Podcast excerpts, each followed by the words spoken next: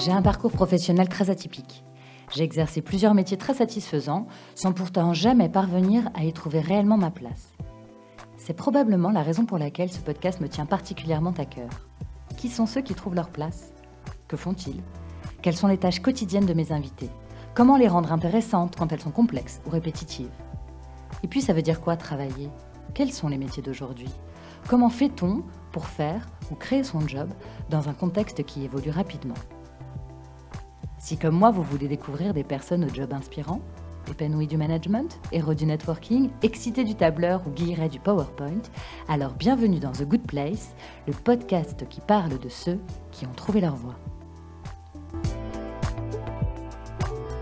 Aujourd'hui, on vire à 360 degrés grâce à Thomas qui est, tenez-vous bien, UI UX designer. Pas mal, hein? Si comme moi vous vous demandez ce que c'est que ces pâtes à vous êtes au bon endroit. Thomas est un autodidacte touche-à-tout et visionnaire. Il a fait des études de bio, qui l'ont conduit à devenir directeur artistique dans la photographie, ce qui l'a, en toute logique, amené vers le marketing digital. Vous me suivez? Il a une formation de développeur et travaille aujourd'hui en freelance en tant qu'UI, UX designer depuis trois ans. Nous allons aborder ensemble les contours de ce métier méconnu, à quoi ça sert, que fait-il, pour qui travaille-t-il, à quel domaine s'appliquent ces techniques, etc., etc., etc. Allez, ça démarre, c'est maintenant, c'est parti. Accrochez-vous au pinceau, j'enlève l'échelle. Bonjour Thomas. Bonjour Agnès. Bienvenue dans The Good Place. Ben, merci à toi de me recevoir. Thomas, est-ce que tu peux te présenter, me dire ce que tu fais dans la vie et depuis combien de temps tu exerces ce métier? Alors, je m'appelle Thomas, j'ai 38 ans, je suis parisien et je suis UX, UI designer. Alors, en fait, je me suis rendu compte que je le faisais depuis des années et que je pensais le faire depuis 4-5 ans, mais en fait, ça fait des années que je le fais, sauf que je n'avais pas mis un, un terme exact dessus. Pour pas perdre les auditeurs de ce podcast trop vite, est-ce que tu peux, s'il te plaît, m'expliquer plus précisément, en tout cas le plus précisément possible, ce que ça veut dire en bon français UI, UX designer? Déjà, il y a deux métiers en un. Il y a Mhm. l'UX et l'UI. Donc, UX, c'est de l'anglais euh, User Experience. Donc, en fait, c'est l'expérience utilisateur. Donc, c'est deux mots, parce que tu vas avoir le côté euh, expérience utilisateur et tu as le côté design. Créer quelque chose, en fait. Imaginer une expérience utilisateur. Donc, ça, c'est la partie UX design. Mhm. Et UI design, c'est plus la partie graphiste. UI, c'est euh, user interface, qui va être de créer une interface, qu'elle soit web, qu'elle soit euh, une, ce soit une application mobile, que ce soit un service ou autre. D'accord, donc tout ça s'applique uniquement au digital. Alors ça s'applique pas forcément qu'au digital, tu peux faire de l'expérience utilisateur aussi euh, dans le monde euh, réel, entre guillemets, c'est-à-dire tu peux avoir de l'expérience utilisateur pour euh, euh, un supermarché qui voudrait euh, revoir son système pour les caisses ou autre. En fait, du moment que tu as un utilisateur à ton produit ou ton service, forcément tu as de l'expérience qui va en face et le but de l'UX c'est de remettre l'utilisateur au centre de ton produit ou de ton service que ça soit l'élément central, c'est vraiment sur lui que tu vas faire reposer la création et le développement de ton produit. Et à partir de là, tu vas essayer de fournir à ton utilisateur la meilleure expérience possible. C'est-à-dire que pour lui, ce soit euh, plaisant, agréable, qu'il ait envie de recommencer à s'en servir, recommencer de venir, etc. Donc c'est pas forcément dans le digital. Le digital est l'endroit où on en retrouve le plus, mais en vrai, l'expérience utilisateur, t'en as, euh, peu importe le produit ou le service, du moment que tu as un utilisateur en face, tu as de l'expérience à créer. Est-ce que tu peux me donner un exemple concret pour de l'UI et un exemple concret, concret pour de l'UX Alors, euh, un exemple d'UX, euh, je te dirais, je suis une banque, Oui. je veux, veux, euh, créer une application pour ma banque, et euh, dessus, il faut que les gens puissent faire tout ce qu'ils font normalement quand ils viennent au guichet, d'une manière simple, rapide et sécurisée. Donc l'expérience utilisateur va être, OK, j'ai un client, il a besoin de faire des virements, il faut que ce soit rapide, efficace et sécurisé. Comment je fais Donc à partir de là, on va travailler avec euh, l'utilisateur, c'est-à-dire déterminer les besoins de l'utilisateur, ça va être la première chose, c'est-à-dire lui va nous dire, bah, en fait, moi j'ai besoin de pouvoir euh, m'identifier avec euh, le Face ID ou avec l'empreinte digitale parce que j'ai pas envie de à chaque fois j'ai pas mes identifiants de banque mais j'aime bien avoir un code en plus derrière pour resécuriser quand même mon compte. Ensuite, je voudrais arriver sur une page qui me donne tous mes relevés. Je voudrais avoir euh, un bouton euh, raccourci qui me permet de euh, faire un virement direct sans aller dans le menu, etc., etc. Donc, on va déterminer tous les besoins que l'utilisateur final va vouloir retrouver dans l'application. À partir de là, on va tout recentraliser Et on va travailler sur des ateliers de co-création avec la banque et on va déterminer, voilà, vos clients, ils ont besoin de ça. Vous, l'application que vous avez aujourd'hui, il y a ça. Vos euh, spécificités techniques, etc., vous permettent de faire ça, ça, ça, ça, ça. Et on va essayer de faire une espèce de matching entre les besoins De de l'utilisateur. Et euh, les spécificités euh, du business en tant que tel, c'est-à-dire euh, avec tout ce que ça comporte, l'investissement financier, les spécificités techniques, etc. D'accord. Comment on récolte les besoins de l'utilisateur? Comment tu sais de quoi l'utilisateur l'utilisateur a besoin quand il va sur le site de la banque? Pour ça, on a plein de techniques différentes. Alors, tu as des habitudes de consommation qu'on peut avoir, toi, moi et tous les gens qui ont des banques et qui se servent d'applications de banque en ligne. Et on se dit, ah, j'aimerais bien ça, moi, si j'utilisais ça. Donc, ça, on va dire que c'est le, le basique de, de, de- de la recherche utilisateur. Et ensuite, vraiment, le gros du travail, ça va être des panels d'utilisateurs que donc euh, le client fournit quand on travaille sur de l'UX. Donc, il va faire des demandes auprès de ses utilisateurs en posant des questions. Tu peux faire des questionnaires. D'accord, donc c'est ton client qui va faire un- une enquête. En fait, tu as, plein de formats en fonction des clients que tu peux avoir. Mhm. Euh, tu vas avoir des gens qui sont euh, entrepreneurs et qui lancent un business et qui vont plutôt, eux, se débrouiller avec un panel qui vont les chercher sur les réseaux sociaux, euh, en posant euh, des questions aux gens, par exemple, en faisant, aujourd'hui, tu as plein de systèmes de, de sondages, etc., que tu peux faire euh, en direct sur les réseaux sociaux. Donc ça, c'est cool, ça permet d'avoir des pistes. Ensuite, tu as des panels, tu as des entreprises qui te proposent euh, des tests euh, utilisateurs. Eux, ils ont un panel de, clients et en fonction des... euh, de, de la cible de ton client, etc. Eux vont te proposer, voilà, euh, nous on a une base de données avec euh, euh, 100 000 personnes. Sur les 100 000, il y en a euh, 20 000 qui correspondent à votre cible client. On va leur poser des questions. D'accord. Oui, donc tu achètes un, Exactement. un sondage en Exactement. fait, auprès Donc, des fais instituts de sondage. En fait, vraiment en fonction de la taille de ton entreprise, de- des moyens que tu as, tu as plein de choses. T'as- tu vas vraiment avoir le basique qui est euh, je demande à mes potes, euh, je demande à des gens autour de moi, je pose des questions, etc. etc. Et ensuite, tu vas, plus, plus tu as les moyens, plus tu as des budgets, plus tu vas monter euh, sur euh, des vrais panels euh, de tests utilisateurs, de poser des questions, de faire des vrais sondages, etc. etc. Donc étudier le besoin des utilisateurs. Donc tu récoltes ces sondages. Toi, tu les analyses ou en fait tu as un- ou les, résultats sont déjà préanalysés Alors te après, donne, tu sais qu'il y a tant de personnes qui voudraient un Face ID, tant de personnes qui voudraient que le bouton virement il soit visible directement ou en tout cas il soit en relief Ouais. sur l'application. Voilà, mais toi tu n'analyses pas ces résultats ou ça fait Alors, quand même partie de ton job? En fait, c'est euh, encore une fois, ça dépend vraiment des, euh, des projets, tu vois, selon les, la, la taille du projet sur lequel tu travailles. Mais c'est vrai que souvent, on a, dans, dans, le, dans le boulot du X, c'est hyper important de centraliser ces, ces résultats Mhm. Et de les analyser. Je dirais le, côté récolté, etc. Ça peut être euh, si tu le fais, si la société le- l'externalise et le fait faire par une société. L'important, c'est que toi, tu es la data derrière. Et, de, et surtout, il y a un vrai travail d'analytique, c'est de comprendre en fait les choses. C'est-à-dire que toi, tu vas avoir des résultats qui peuvent être chiffrés, Mhm. c'est-à-dire, il y a 70% qui veulent euh, du Face ID, euh, d'autres qui veulent un bouton, d'autres qui veulent ceci, cela. Ce qui est important, c'est de créer ces.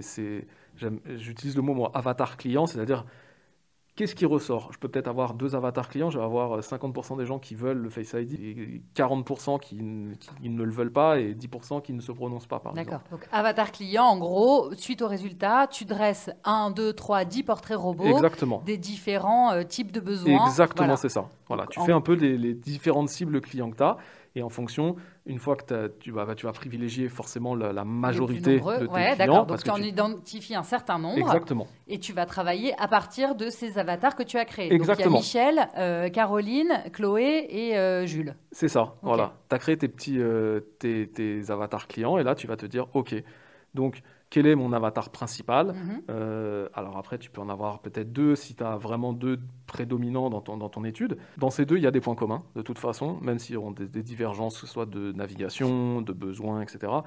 Mais grosso modo, tu vas toujours trouver des points communs entre eux dans leurs besoins vis-à-vis de ton application. Et une fois que tu as ça, tu vas donc analyser, euh, un petit peu faire euh, une mise à plat de, tout- de tous tes résultats. Et de là, tu vas travailler sur ce qu'on appelle un atelier d'idéation. Ce qui est intéressant quand tu fais ces ateliers d'idéation, c'est de, de bosser avec autant des gens du marketing, de la boîte par exemple, de la banque, là on parle Mhm. d'une banque, que euh, des gens qui ont plus des spécificités techniques, donc des développeurs, etc., etc., que des gens plus euh, business. Parce que c'est important d'avoir des regards, un regard un peu 360. Accorder les besoins de chacun en fait. Exactement. Ok.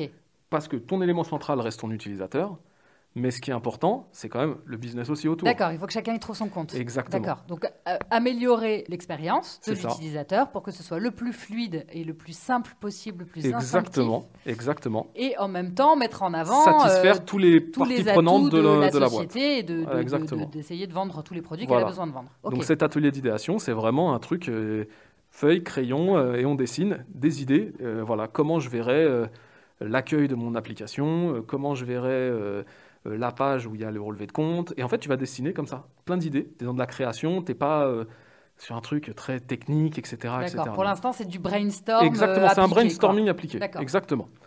Une fois que tu as fait ça, tu vas travailler sur des ateliers plus de co-création, où là on récupère, on va choisir l'idée euh, où tout le monde valide. Par exemple, voilà, on a décidé que ça serait Face ID, euh, euh, accueil avec, euh, on push euh, des pubs euh, sur euh, les services qu'on a à vendre, et ensuite derrière euh, j'arrive sur mes comptes. Mhm. Une fois qu'on a ça, on va partir sur un atelier de co-création. Là, c'est intéressant de réintégrer des utilisateurs dans ces ateliers-là, parce qu'on va pouvoir faire du testing en même temps. C'est-à-dire qu'on va commencer, par exemple, on va créer euh, euh, un écran. Donc, quand je dis créer, on ne rentre pas du tout dans la phase technique, on est vraiment sur du maquettage. Et au moment de ce, maquettage, on va voir, par exemple, je vais avoir écran 1, écran 2, écran 3 de mon application. Et là, on va fournir le support euh, sur téléphone portable, par exemple, à un utilisateur qu'on aura invité lors de ces ateliers et qui lui va tester et va dire ah bah le bouton il est trop petit. Ah je l'avais pas vu. Euh, j'avais pas fait attention à tel que le menu est à tel, tel endroit etc etc D'accord. Ou alors, par exemple, euh, j'utilise l'application sur mon téléphone. Ouais et pas le, et pas le site internet. exactement Et donc, du coup, si le bouton il est à gauche alors que je tiens mon téléphone de la main droite, je préférerais que le bouton soit plutôt près ça. du droit pour que ce soit plus adapté à euh, la prise en main du téléphone et la navigation avec mon pouce. c'est ça donc après toujours faire attention l'exemple que par exemple euh, par rapport à l'exemple que tu donnes c'est intéressant parce que c'est euh, toujours faire attention à pas faire du cas par cas parce que tu as le gaucher qui va dire moi je voudrais à gauche le droitier qui va dire Oui. Ah, moi je préfère à droite Oui, moi j'imagine qu'on valorise les droitiers plutôt que les gauchers. je sais ou pas, je suis gaucher donc euh, Moi je- aussi. bah voilà donc valorisons les gauchers aujourd'hui Voilà. Mais euh, je te dirais, quand, limite, avoir le choix, d'avoir, t'as des boutons qui peuvent être déplaçables, limite avoir un truc euh, ou limite l'avoir central. euh, on, on- on- on se rend compte aujourd'hui, surtout sur du mobile par exemple, euh, que c'est important d'avoir de la navigation sur le bas du téléphone, plus que sur le haut. Oui. Alors que c'est très souvent l'inverse. Tu te rends compte qu'un menu est souvent en haut sur un téléphone, Mhm. Alors que c'est beaucoup mieux si c'est en bas, Exactement, au niveau ouais. de ton pouce.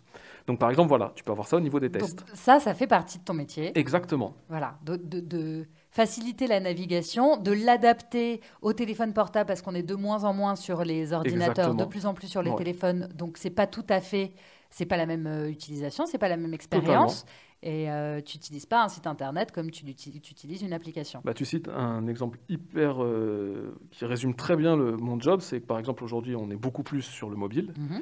sauf que toutes les sociétés n'ont pas les moyens d'avoir une application mobile euh, dédiée pour leurs clients, plus Oui. un site internet pour ceux qui ne, ne veulent pas. Mhm. D'où l'avènement depuis des années sur le- ce qu'on appelle le responsive, c'est-à-dire d'avoir un format qui est adapté à tous les formats de support. C'est-à-dire qu'en gros, tu as un site internet au format ordinateur. Quand tu le prends sur ta tablette, il s'adapte au format tablette. Et quand tu le prends sur ton téléphone, il est adapté à ton format euh, téléphone mobile. D'accord, mais donc il est identique en fait.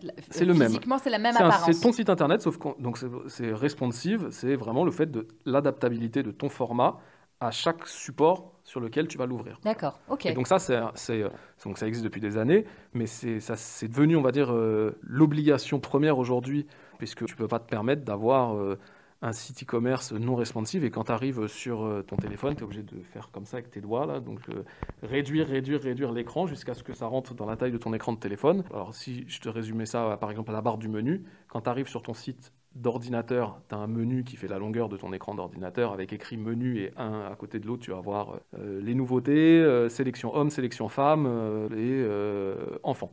Mhm. Quand tu arrives sur un- une navigation mobile, on a ce qu'on appelle un burger, c'est les Oui, trois petites barres. Le menu, Voilà, le menu et ton avec menu, les c'est- petites lignes, voilà, c'est ça donc ça, qui est en général en haut à gauche. Exactement. Et donc ce qu'on appelle, donc ça c'est un burger, et en fait on utilise ce format de menu qui est euh, le menu mobile en fait. D'accord, c'est difficile le menu burger parce que les gens vont se dire qu'on parle, du- qu'on parle du McDo. Pour les gens Exactement. qui ne savent pas. Mais en fait, moi, je, donc, je me suis un, un poil rencardée avant qu'on se rencontre. Et donc, du coup, voilà. Donc, le menu burger, c'est le, le- donc, les trois petites lignes qui sont en haut à gauche de globalement euh, la quasi-totalité des sites internet. Exactement. Ça s'appelle burger parce qu'il y a plusieurs lignes. et C'est ça. que, En fait, une fois qu'on le sait, on se dit, bah, évidemment, on dirait un burger. C'est ça. Voilà, mais c'est juste euh, pas du tout un truc qu'on mange euh, Pas au du McDo. tout. Ok, pardon, c'était une aparté. Si- c'est, euh, c'est pour ça que le- l'exemple que tu donnais est très intéressant sur euh, l'UX, c'est qu'aujourd'hui, voilà, une des bases de l'UX, euh, c'est vraiment, par exemple, de dire que peu importe le, le support sur lequel tu vas aller sur mon site, il faut que ce soit agréable à naviguer. D'accord. Donc, en gros, tu me dis qu'on a tous besoin, quel que soit le métier et le domaine dans lequel on entreprend, on a tous besoin d'un UX designer. Bah, en fait, voilà, c'est, je dirais du moment que tu as un métier qui est en lien avec des utilisateurs, quels qu'ils soient, parce qu'on pense utilisateur, on pense souvent euh, client, mais en fait, des utilisateurs, tu peux en avoir en interne dans ta société. Pour, on parle euh, de performance et d'optimisation en fait d'un service, en gros, de manière générale. Oui, c'est ça, c'est, optimiser un service, performance, donc ça, on va dire que c'est plus le regard euh, euh, B2B, donc Oui. vraiment la partie pro, et d'un point de vue utilisateur, tu es plus sur la partie émotionnelle, euh, agréable, euh, et, surtout, le truc le plus primordial, c'est je trouve euh, ce, que je suis venu chercher, en fait. C'est-à-dire que si je suis venu pour avoir quelque chose de sécurisé, rapide et utile sur ma banque, il faut que je retrouve la rapidité, la sécurité et le côté c'est utile, j'ai tous les services dont j'ai besoin. Le but de, par exemple, de l'application, on parlait du côté bancaire, c'est bah, en fait, il faut que mon client, où qu'il soit dans le monde, il ait accès au même service que quand il vient au guichet. Mais Voire mieux. en allant plus vite, en n'ayant pas, besoin de porter un masque pour, euh, surtout en ce moment, tu vois, pour aller euh, déposer son chèque ou euh, faire ça. autre chose. 24 heures sur 24. 24 heures surtout. sur 24, etc. Je peux te citer un exemple qui a été développé beaucoup dans les banques dernièrement euh, en termes d'expérience utilisateur. Beaucoup de gens étaient réticents d'utiliser des cartes bleues sur Internet parce qu'on a peur de se faire voler ses codes, etc. etc. Et ben, des banques ont créé des cartes virtuelles euh, avec un, comme une vraie carte bleue. En fait, tu as un code, euh, une date de fin de Validité. de validité et euh, les trois chiffres derrière. Tu rentres ça. Une fois que tu t'en es servi sur le site en question, la carte, elle fonctionne plus. Donc, tu vois, par exemple, c'est de la réponse à un besoin de ton utilisateur. J'ai envie d'acheter sur Internet, j'ai envie de consommer, mais j'ai peur de me faire voler ma carte parce que euh, une copine à moi, un pote à moi, euh, euh, s'est fait voler ses codes, trouver sa carte utilisée en Australie ou je, ne sais quel pays. Et bien là, en fait, ça te permet vraiment de répondre à ce besoin. Et là, tu rentres dans le- vraiment l'expérience utilisateur sur un service que tu apportes à ton client qui était vraiment un besoin spécifique. En fait, dans l'UX, tu as deux stades. Tu as le stade qui va être de création, de base, c'est-à-dire que j'ai une idée. Est-ce que, comment je vais, donc, si c'est une application, quel est le besoin de, de mon utilisateur? Est-ce que c'est une application? Est-ce que c'est un site? Et tu as l'update de, tes- de ce que tu proposes, c'est-à-dire que voilà, tu vas rajouter des, nouveaux, des, des nouvelles fonctionnalités. Si tu avec un site internet, mais que tu te rends compte que bah, tes clients, ils aimeraient bien avoir une application mobile. Je te prends l'exemple d'Asos, qui avant n'avait pas d'application mobile, il avait juste le site Donc, e-commerce. Asos, qui est un site de vente en voilà, un ligne de, site de vente de en ligne de vêtements. vêtements anglais, et qui, euh, au final, euh, euh, au bout de quelques années, a sorti une application. Parce qu'ils se sont dit, euh, en fait, euh, l'avantage d'une application, elle est sur ton téléphone, tu as enregistré tes coordonnées bancaires, tu Et t'achètes plus vite. achètes plus vite. Et alors, on m'a raconté cette histoire d'Amazon. Je ne sais pas si tu la connais. En fait, apparemment, au début d'Amazon, euh, quand tu, tu sélectionnais un produit, que tu le mettais dans ton panier et que tu voulais l'acheter, euh, il fallait mettre donc tes codes de carte bleue et le bouton s'appelait enregistrer. Exactement. Et du coup, je sais pas, c'est le bouton à 100 000 dollars ou Ouais, à un c'est ça. million de dollars ou je sais plus, je sais pas exactement quels étaient les termes. Ils se sont rendus compte que les gens s'arrêtaient à cette étape et ne validaient pas Exactement. leur achat.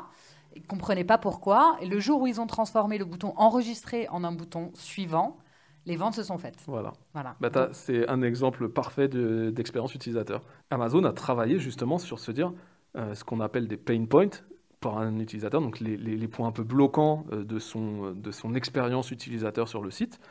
Et donc ils ont déterminé peut-être que euh, à cet endroit-là, ils avaient une déperdition de clients qui était, c'était l'endroit où ils perdaient le plus de clients. Dans leur flux, en fait, euh, au moment où tu arrivais sur le site et au moment où les gens ressortent après avoir fait un achat, ils se rendent, ils se compte qu'à cet endroit-là, il y avait une fuite. Ah bah, c'est- Donc Mhm. pourquoi?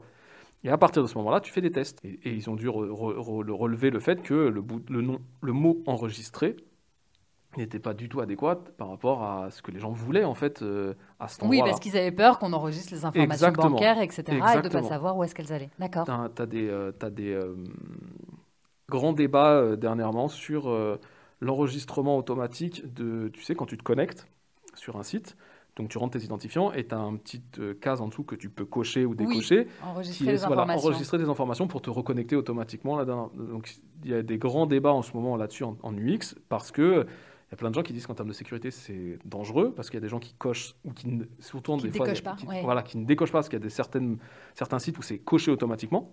Bah voilà, c'est des trucs d'expérience utilisateur qui sont peuvent être vite euh, mauvaises en fait et qui font que derrière, tu as quelqu'un qui ne servira plus de ce service-là.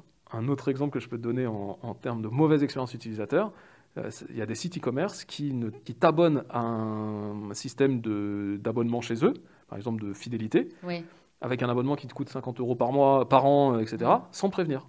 Et quand tu demandes, euh, c'est quoi ces 50 euros qui m'ont été prélevés, c'était automatique, c'était mm. coché, t'as pas vu, mais c'est pas remboursable. Tu pourras avoir un bon d'achat chez nous, etc. Et bah ça, en termes d'expérience utilisateur, moi je, l'ai vu sur plusieurs sites et des gros sites e-commerce. Hein. En plus, c'est pas forcément sur des petits euh, TPE ou PME. J'ai vu sur des grosses grosses machines d'e-commerce.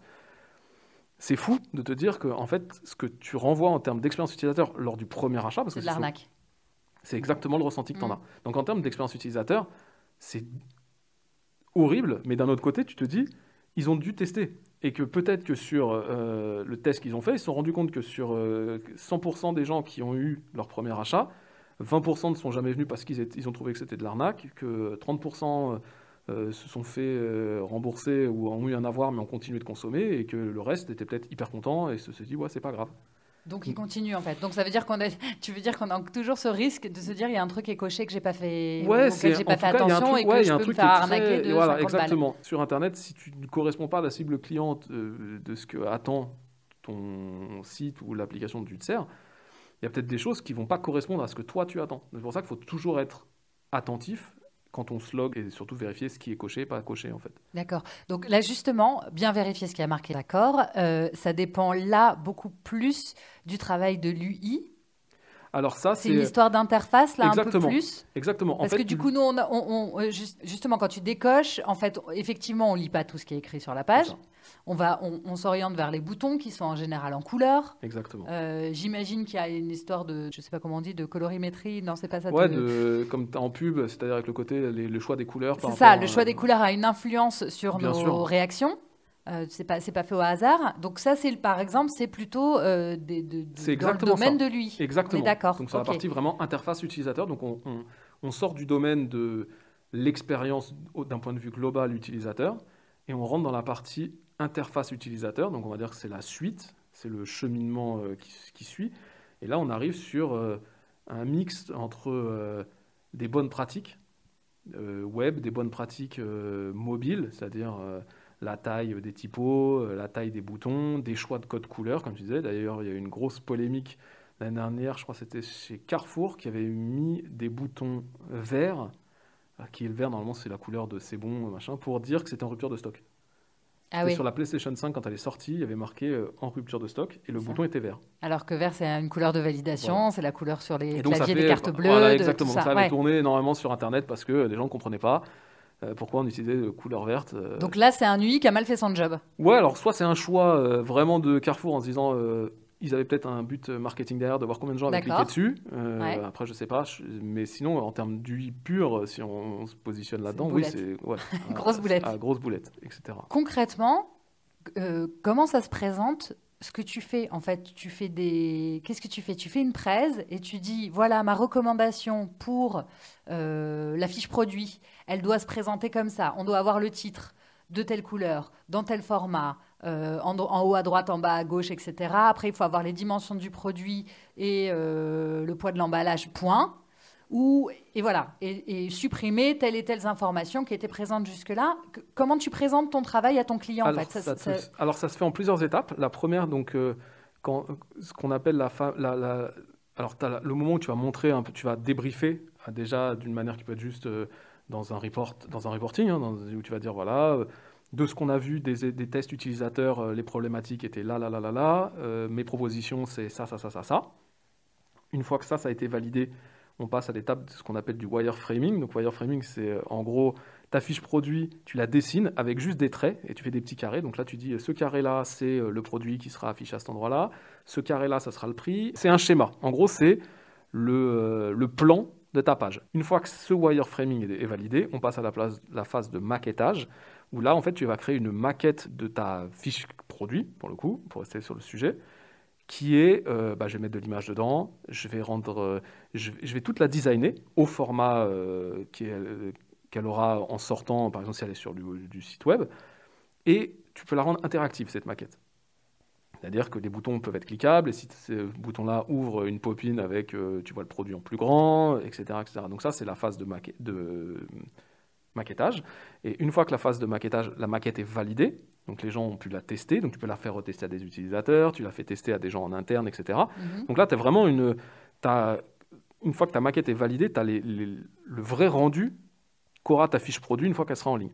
Et ensuite, tu la donnes à, à des intégrateurs qui, eux, euh, bah, vont coder euh, la page euh, pour avoir exactement le même rendu que ce que toi, tu as dessiné et euh, l'intégrer sur le site directement. Ça évolue tout le temps et donc on est obligé de faire des mises à jour parce qu'il y a des, des- des corrections C'est ça. et des modifications qui sont faites sur chaque, euh, sur Bah, je chaque dirais, site. les, les- les, euh, les manières de consommer, l'expérience évolue en fait. Donc les gens ont d'autres attentes. Toi comme moi, on est des utilisateurs Mhm. euh, de plein de services, bah, on est de plus en plus exigeants. Si demain tu, vas sur un site internet et que tu as une expérience hyper cool, bah, un autre site euh, que tu adorais, bah, tu vas, à un moment ou un autre, tu vas vouloir avoir la même chose. Euh, D'après toi, est-ce que c'est vraiment un nouveau métier ou est-ce que c'est un métier qui existe depuis longtemps et qui avait un autre nom, genre recherche et développement ou designer? Euh, Il y a Philippe Stark avait fait euh, à son époque de l'art dans l'utile. Ouais. Euh, pourquoi faire euh, des produits pour la cuisine, etc. Donc des objets qui sont pensés par des designers, donc des objets qui sont réfléchis. De tout ce que tu m'as raconté là, j'ai l'impression que ça se, ça se répond vachement. Exactement. Tu n'as pas forcément le même, la même expérience, la même formation. Tu crées pas des objets, ils sont, mais tu crées un, un service et une utilisation. Tu Donc pour moi, à la ça, création en fait. c'est ça. Pour moi, ça se rapproche vachement. Je trouve que c'est très similaire. Donc Non, mais je suis entièrement d'accord avec toi sur ce que tu dis sur, par rapport au fait que je pense qu'il y a beaucoup de gens qui pensent que c'est nouveau comme métier parce que c'est l'appellation qui est Oui. nouvelle. Donc UX euh, design, ça a été créé entre guillemets l'appellation dans les années 90 aux États-Unis. Moi, de mon point de vue, je pense que c'est un métier qui a toujours existé. Sauf que c'est un métier qui était euh, fait de plein de gens. C'est-à-dire que tu allais avoir euh, l'architecte, à côté tu allais avoir euh, la personne qui avait plus des notions euh, marketing, celle qui Mhm. allait avoir plus de notions design, celle qui allait avoir plus de notions techniques, etc. Donc tu avais plein de gens. L'UX designer, je te dirais, c'est un peu le regroupement de toutes ces personnes en une personne. C'est-à-dire, je pense que ça a existé depuis très longtemps. Mhm. Aujourd'hui, l'UX designer, c'est un peu un couteau suisse qui va avoir autant des notions, d'un côté un peu psychologue, pour comprendre l'utilisateur, un côté créa sur la partie design, des notions tech, c'est comme très important. Moi, j'ai fait une formation de développeur web et mobile, pas du tout pour être développeur, mais plutôt pour comprendre le code, comprendre le fonctionnement, comprendre certains langages et surtout pouvoir travailler beaucoup plus facilement avec des développeurs. Tu sais les enjeux derrière en développement et tu, donc tu vas savoir oui, tu comment comprends le temps, tu comprends lui comment lui Exactement. expliquer, comment, co- comment communiquer. Exactement. Ouais. C'est pour ça que je parlais tout à l'heure de facilitateur. C'est un peu la personne qui, euh, qui est entre l'utilisateur et l'entreprise et qui euh, va permettre un petit peu de faire, euh, d'organiser ces ateliers de co-création, d'idéation, euh, de tests, etc., etc. On fait ce podcast ensemble. Je suis utilisateur entre guillemets de ce podcast-là. On est- Oui. on est- et ben, c'est- il y a, il y a une expérience en fait, une manière dont on a Tu feras tes commentaires en off. voilà. Mais voilà, tu as une vraie expérience utilisateur, euh, que ça soit en amont, euh, etc., etc. Donc voilà, du moment que tu as une interaction avec un utilisateur, tu as une expérience utilisateur qui se crée. Et ça, ça marche pour euh, l'utilisation de la bouteille de ketchup Ça marche les- pour l'utilisation de la bouteille de et son ketchup. évolution. Tu me Exactement. racontes Avant, tu avais des bouteilles de ketchup en verre. Mhm. Et donc forcément, quand tu voulais te servir, bah, tout le ketchup, quand il n'y en avait plus beaucoup, ça restait au fond, quand tu le sortais du frigo. Donc c'était euh, toujours un peu embêtant parce que tu tapais derrière Ouais. pour que ça coule, donc t'en foutais partout. Mhm. Et il y a eu un travail justement d'UX sur cette bouteille de ketchup qui a été sur deux aspects. Un, le fait de changer la forme, donc Ouais. avec une prise en main beaucoup plus facile avec une bouteille en plastique et puis en verre. Et deux, surtout, un bouchon qui est, aussi large en haut qu'en bas, ce qui fait que tu peux le poser la tête en bas dans ton frigo, et ce qui fait qu'il y a toujours du ketchup au niveau de l'entrée de la bouteille et puis euh, au fond. Et Voilà. donc ça Ils ont même retourné l'étiquette. Tout est à l'envers, en fait, et ça nous paraît complètement normal. Exactement. Et Ah. ça, c'est. euh, on- si on reprend le cheminement de l'expérience utilisateur, c'est bah, en fait, à chaque fois, j'en fous partout. euh, euh, j'arrive- Ça sort Ça pas. sort pas, c'est au fond, c'est chiant. Comment je peux faire pour euh, changer ça? Hop, travail d'idéation, euh, co-création avec. euh, Recherche et développement Recherche et aussi, sur, laquelle, sur le bouchon à vis, euh, qui coule pas, etc. C'est pour ça que quand tu parlais de Stark, etc., sur le design tout à l'heure, de recherche et développement et compagnie, je reste très humble dans le métier que je fais parce qu'en fait, mon métier en tant que tel, tout seul, n'a pas de grande plus-value. La, la plus grande plus-value, c'est de travailler avec les autres en fait. C'est-à-dire que ta pire erreur que tu peux avoir, c'est de penser que tu connais tout et que de toute façon, ce que tu as fait sur le projet A fonctionnera sur le projet B. En fait, tu n'es pas du tout un informaticien. Pas du tout. Là où je croyais que, avant de discuter avec toi, j'avais affaire à un, un geek qui code toute la journée. exactement, un geek qui fait du code. Euh, c'est pas du tout, euh, c'est pas du tout toi. C'est pas du tout la personne que je rencontre. Est-ce que tu peux revenir sur ton parcours et m'expliquer comment tu en es arrivé là, en fait? Alors, j'ai un parcours très atypique, euh, dans le sens où j'ai un parcours qui n'a rien à voir avec le métier que j'ai fait aujourd'hui. Euh, j'ai fait des études de bio, donc pas du tout euh, dans le domaine de l'informatique, de l'UX ou du digital. J'ai bossé ensuite en recherche et développement, j'ai bossé pour Danone en recherche et développement à la fin de donc mes études. Donc il y a un lien déjà quand même. bah, en fait, à, posteriori, ce qui est intéressant, c'est que je me rends compte que malgré tous les jobs que j'ai faits, restaient quand même liés à, à l'utilisateur, en fait, même si ce euh, c'était pas du tout dans le même domaine, parce que j'ai fait des études de bio et derrière j'ai fait un BTS qui était dans la qualité, donc tout ce qui est certification ISO, euh, normes, etc., qui en fait sont encore liés à l'expérience que tu vas vendre aux gens, parce que tu as une certification, la qualité du produit, etc. J'ai travaillé pour Monoprix, où là je faisais euh, du contrôle qualité pour Monoprix. À côté de ça, j'ai toujours été passionné de plein de choses artistiques et je me suis dit ok, donc j'ai quitté mon job et je me suis mis à faire de la photo et de la direction artistique à côté. Donc je, faisais, je bossais pour des artistes, je bossais pour des marques, euh, je faisais autant des campagnes de pub que euh, euh, des photos pour des pochettes d'albums ou D'accord, donc tu te lances en freelance dans la photo. Exactement. J'ai commencé à bosser pour plusieurs clients, mhm. dont un qui était une marque de vêtements dans le streetwear qui, qui m'a proposé de travailler vraiment plus. Ce qui était hyper intéressant, c'est que comme c'était une, une petite boîte, bah, c'est le bénéfice de euh, pouvoir euh, apprendre des choses. Et euh, comme je suis quelqu'un de plutôt curieux, je me suis dit, tiens, je fais des photos aujourd'hui, bah, j'aimerais bien comprendre comment fonctionnent les réseaux sociaux. Donc j'ai commencé à faire du community management. De là, j'ai récupéré une brique marketing en plus, où je gérais la partie stratégie marketing pour eux, jusqu'à finir, après six ans, on a bossé six ans ensemble, par m'occuper de toute la partie image et de la partie e-commerce. Euh, et, j'ai commencé déjà à ce moment-là à faire de l'UX sans le savoir, parce que au fur et à mesure que je gérais euh, sur le site internet, euh, comment je peux faire pour que les gens trouvent tout de suite les promos, comment faire pour que l'ajustement, on parlait de tunnel de vente, les fiches produits, bah, que ça soit plus facile, qu'on puisse mettre des produits additionnels, que les gens n'aient pas besoin à chaque fois de re-rentrer leur, leur, code de carte bleue, qu'ils se sentent en sécurité, etc., etc. Et ensuite, je suis parti euh, dans le luxe. J'ai travaillé pour euh, un concept store à Paris. Vraiment là, je ne faisais plus du tout de création de contenu, mais j'étais vraiment sur euh, amélioration de la stratégie, de, l'expérience utilisateur sur un site e-commerce. C'était une boîte qui n'était pas du tout digitale à l'époque. C'est pendant cette période-là que j'ai pris conscience de ce qu'était vraiment l'expérience utilisateur et j'ai commencé à côté du boulot à creuser plus en profondeur ce qui était vraiment l'UX lui, j'avais plus de notions parce que c'est la partie vraiment plus visuelle, graphique, etc. Donc ça, c'était un truc que je maîtrisais plus. Mais là, je suis vraiment allé travailler sur ce, dont on parlait tout à l'heure, sur euh, une méthodologie de travail que j'avais pas forcément parce que j'avais pas fait de formation là-dedans, etc. J'ai geeké euh, sur Internet. Hein. je suis allé chercher des trucs, j'ai regardé, euh, j'ai bouquiné. Il y a des plein de livres sur l'expérience utilisateur. Et puis, c'est comme ça que j'ai progressé. Et donc, je me suis mis à mon compte en 2019 en me disant allez, je, me lance et depuis je m'éclate et c'est pour ça parce que j'ai euh, plein de projets différents et comme on reste centré sur ce côté utilisateur, ce qui est hyper intéressant c'est de bosser sur plein de profils d'utilisateurs avec plein de besoins différents en fait. L'avantage. Tu ne deviens pas un peu schizophrène à force de te mettre à la place de tout le monde dans plein de domaines différents? Quand je bosse, en 2019 et 2020, j'ai beaucoup bossé sur plein de projets euh, différents en même temps. Le fait d'être dans l'empathie constante et que par exemple tu bosses pour un client qui a un utilisateur qui est euh, de type A et qu'à l'inverse, tu bosses sur un autre client qui a un utilisateur qui n'est pas du tout le même, mhm. il y a des moments où tu es un peu schizophrène. D'après toi, c'est quoi la qualité principale pour faire ce que tu fais? L'empathie. C'est le truc le plus important. Toujours remettre au centre de tout ça l'utilisateur. C'est lui le dénominateur commun de tout ça, en fait. Si ton utilisateur ne se sert pas du produit ou du service, tu vas créer de la déception chez ton client, ça sera une déception pour toi, tu as raté quelque chose. Qu'est-ce qui fait que tu te sens à ta place? Je me sens à ma place parce que euh, je suis heureux dans ce que je fais.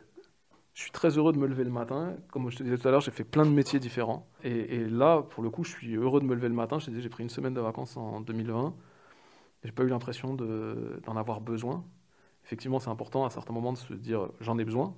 D'un point de vue euh, kiffe, c'est le. Ouais, je suis heureux de faire ça en fait quand je me lève le matin et surtout je me sens à ma place parce que je pense que j'ai pris conscience que le dénominateur commun de ce que j'aime faire dans la vie, c'est de justement euh, euh, satisfaire un client qui est en face, en tout cas que la personne soit heureuse d'utiliser un service ou un produit. Et je pense que cette expérience, de créer la meilleure expérience pour quelqu'un et voir les gens heureux de servir, heureux, c'est un bien grand mot, hein, parce que pendant des fois, je pense que le fait d'aller euh, sur ta banque et de te servir d'une application bancaire, c'est pas le truc le plus jouissif de la vie, mais juste faire que les gens, tu vois, soit se disent que, en tout cas, euh, c'était facile, ça, tu, tu, leur as facilité. Voilà, c'est confortable, le, tu facilites, On passe tellement d'heures sur nos téléphones ou sur, des, ou sur Internet que c'est vrai que le site de banque, euh, j'ai accès à une banque en ligne et je trouve que le site est extrêmement bien pensé, tout est facile et tout prend deux secondes, alors qu'à l'opposé, euh, pour une banque classique,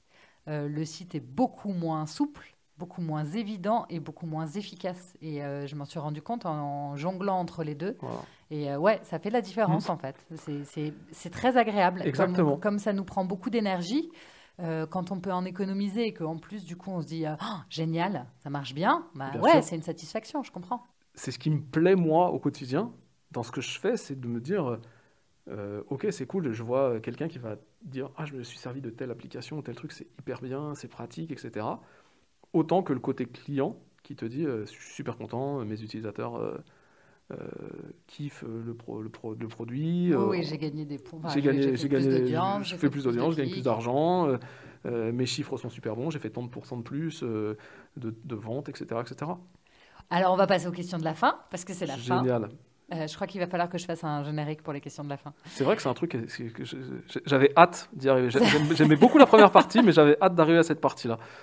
Alors on y va, c'est parti. UI ou UX designer, c'est quand même imprononçable. Hein. UI, UX. Ouais, c'est vrai que c'est un bon travail pour. Euh, on devrait le mettre pour les. Euh, pour les comédiens. Pour les comédiens. Oui. Pour euh, faire une bonne gymnastique. Ça, UI, UX. Exactement. Alors, alors ça, dépend des projets, de la phase dans laquelle tu es dans le projet. En ce moment, je suis plus sur la phase UI. Mais après, sinon, en termes de, de, kiff, c'est vraiment UX. Apple ou Android? Apple, je suis addict à Apple. C'est une maladie chez moi. CRM ou micro-trottoir? CRM pour euh, la partie euh, facilité, data, euh, analyse derrière, automatisation des, tâches, etc. Oui, c'est ça, micro-trottoir, il faut écouter les gens, c'est lent. trop, trop de temps, trop de temps. Philippe Stark ou Le Corbusier? Stark. On en, revient on en revient à créer du beau mais de l'utile. Ok. bleu clin ou bleu canard? Bleu clin. Et là, pour la petite anecdote, Bleu Clin, c'est j'ai un frère qui est tatoueur et qui vient de lancer un nouveau salon de tatouage à Valence et qui s'appelle la Chambre Bleue et c'est du bleu clin à l'intérieur. Donc c'est très. Euh, ah ouais, donc c'était parfait comme question. Parfait. Allez, je l'ai senti. Génial. Est-ce que tu as dans ton entourage une personne au moins aussi habitée que toi et que je pourrais inviter pour un prochain épisode? Alors autour de moi, j'ai eu la chance de bosser en 2019 avec une personne très très très inspirante qui s'appelle Hélène Boulet-Suppo, qui est l'ancienne PDG de Sarenza. J'ai eu la chance de bosser avec elle sur son, dernier projet qui s'appelle Fab Workplace, qui est un projet de, pour faciliter justement toute la partie euh, euh, facility management en entreprise, gestion euh, de, de, tout ce qui est services généraux, etc. Et j'ai appris énormément, que ce soit sur l'entrepreneuriat. Elle est autant passionnée par le bien-être des gens en entreprise, que la place de la femme dans la société, que euh, euh, l'entrepreneuriat en tant que tel, etc. etc. C'est vraiment quelqu'un de très inspirant. Eh ben, écoute, tu vas me donner les coordonnées d'Hélène. Euh. Avec plaisir. Merci beaucoup Thomas d'avoir euh, accepté mon invitation. Merci de m'avoir expliqué en détail en quoi consistait ton métier. Moi, j'ai bien, je pense que c'est beaucoup plus clair dans ma tête et j'espère que ce sera beaucoup plus clair dans la tête des gens qui, qui vont nous écouter. Et euh, bah, je te souhaite plein de bonnes choses. Bah, merci à toi aussi et à tous tes auditeurs. Oh, bah oui. Voilà, on pense à eux aussi. On, les remet au centre, comme on s'est dit depuis tout à l'heure. On les remet au centre de la, de la discussion. À bientôt Thomas. À bientôt, merci à toi. Au revoir. Ciao.